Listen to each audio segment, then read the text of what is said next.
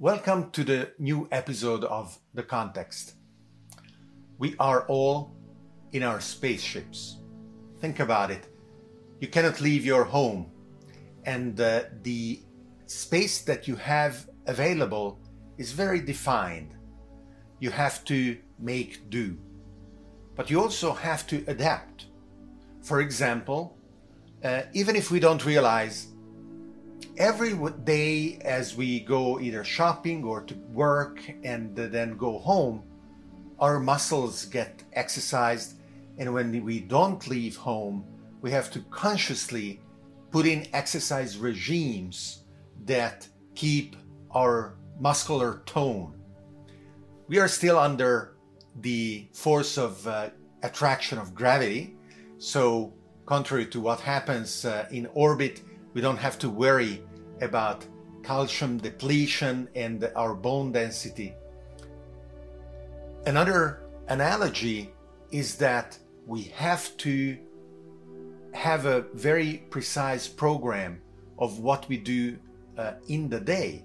Otherwise, we would tend to just hang around in our pajama, um, watching uh, television series, uh, binging on uh, the latest uh, um, issue of uh, whatever uh, we like on Netflix or or Amazon Prime or other channels.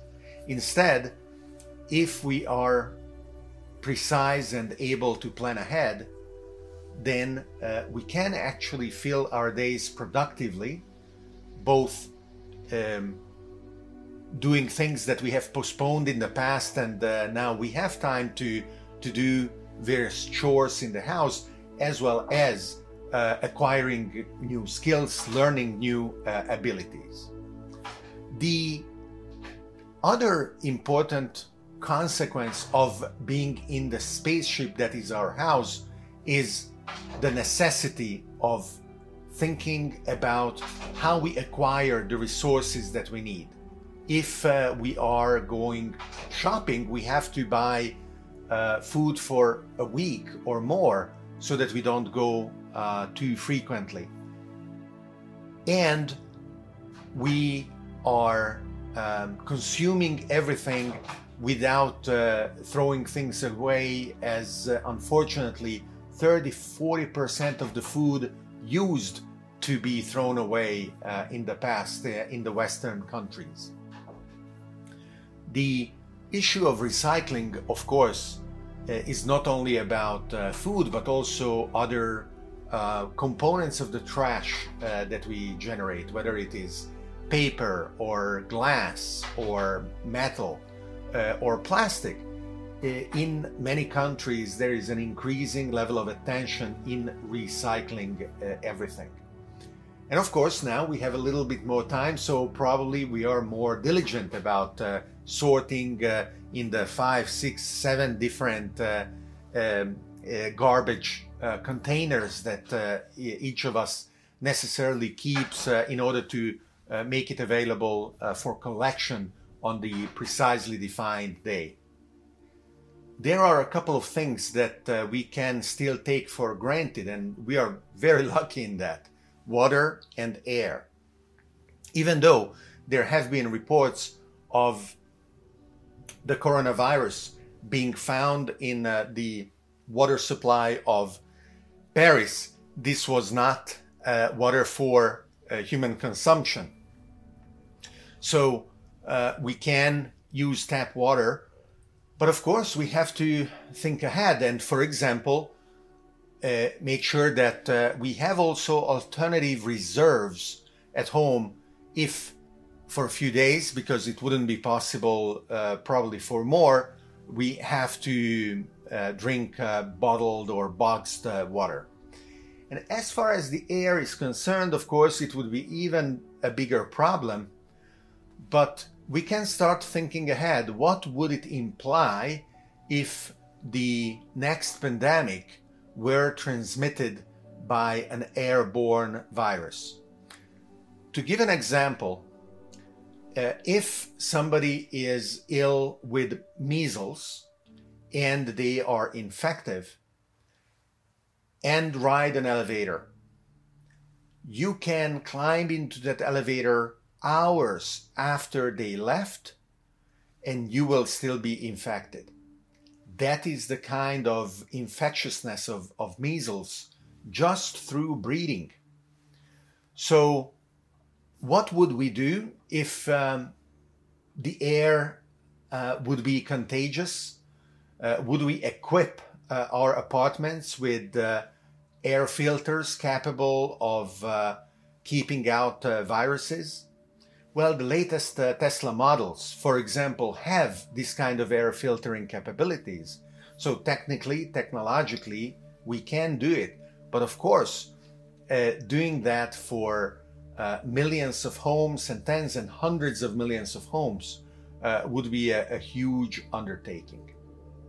Now, whether we are talking about uh, the resource cycle of uh, food, water, air, uh, recycling um, materials of various kinds.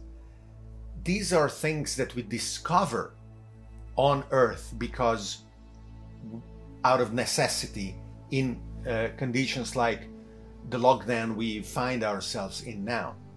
But in space, this is everyday life.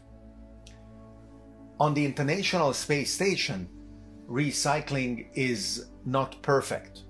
And as a consequence, supply ships need to deliver water, air, and take away garbage uh, from the space station periodically.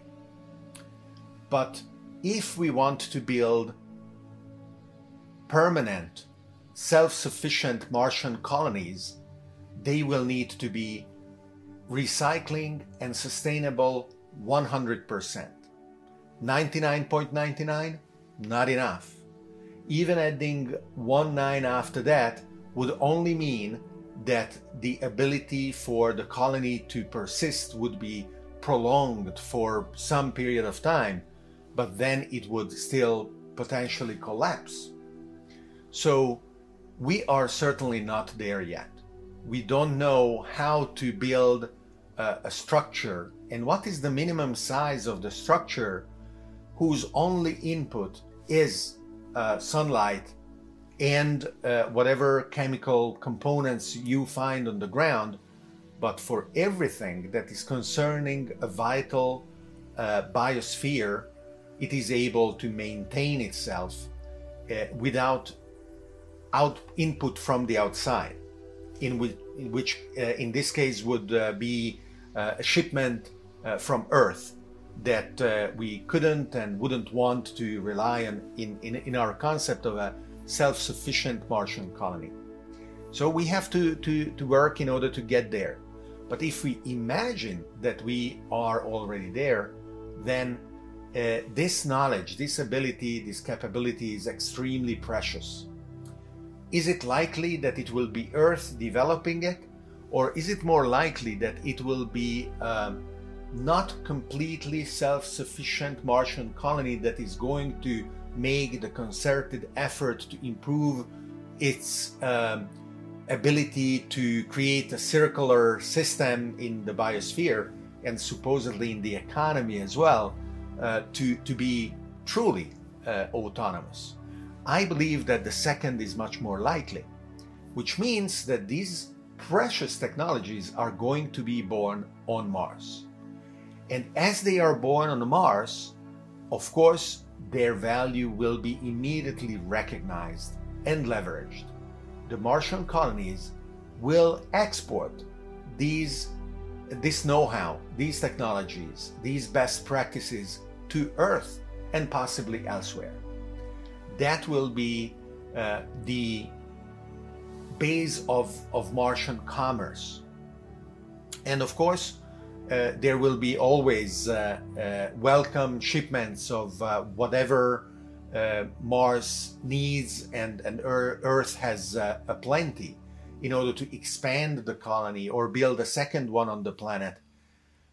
Until, and there will be many, many more years before that project becomes feasible, we um, terraform the planet itself not only within the colonies, but uh, all over its uh, surface, we create the conditions for uh, Earth based uh, life to, to thrive. And uh, this uh, will keep us busy for millennia. And of course, we will start other places as well, other colonies that are going to be very different. Um, a colony on the asteroid belt, for example, not only wouldn't be able to count on soil and um, air and water, it, it, would have a much uh, lower availability even of energy from the sun because of how distant uh, it is. And very importantly, it wouldn't be able to count on gravity uh, to, to, to help or hinder uh, certain activities the human body needs gravity. So there would be spinning uh, colonies. But at the same time, it is uh, easier to build uh, fantastically uh, complex and, and uh, intricate uh, structures if gravity is not there every moment trying to destroy and make crumble what we are building. So there will be also structures that are freestanding and growing in all directions uh, for their own purposes uh, in, uh, uh in the uh, colonies in the asteroid belt. Now, of course, whether we are talking about uh, Earth based, Mars based, or asteroid belt based dwellings, both designing and building them will employ vast quantities of robots both humanoid as well as non humanoid robots. And 3D printing uh, our uh, habitats is going to be the norm, where um, at an ever increasing rate, we will use uh, grown parts uh, extruding from uh, uh, the raw materials available in order to obtain what, what we actually need. And then, of course, uh, the people who will be born in these uh, very varied uh, places uh, in the solar system will take their own place of birth for granted. And they will see every other place as very exotic, very attractive, sometimes inhospitable, sometimes uh, welcoming and the tourism uh, in the solar system is going to be a, an important uh, economic factor because for humans curiosity entertainment uh, learning and meeting other people is going to constitute an important part of how we will keep uh, living. In the meantime in your spaceship at home you should design your days and your weeks in a manner to recognize how lucky we are and how lucky uh, the, the, the situation is. Because we have demonstrated our extreme ability to adapt to something unexpected and something that uh, we couldn't even imagine, most of us, uh, a few months ago. And this kind of uh, uh, discipline and dedication and, and persistence and resilience that we have demonstrated is going to serve us extremely well as we go and endeavor uh, to face our new challenges, but also the opportunities of space exploration around the solar system.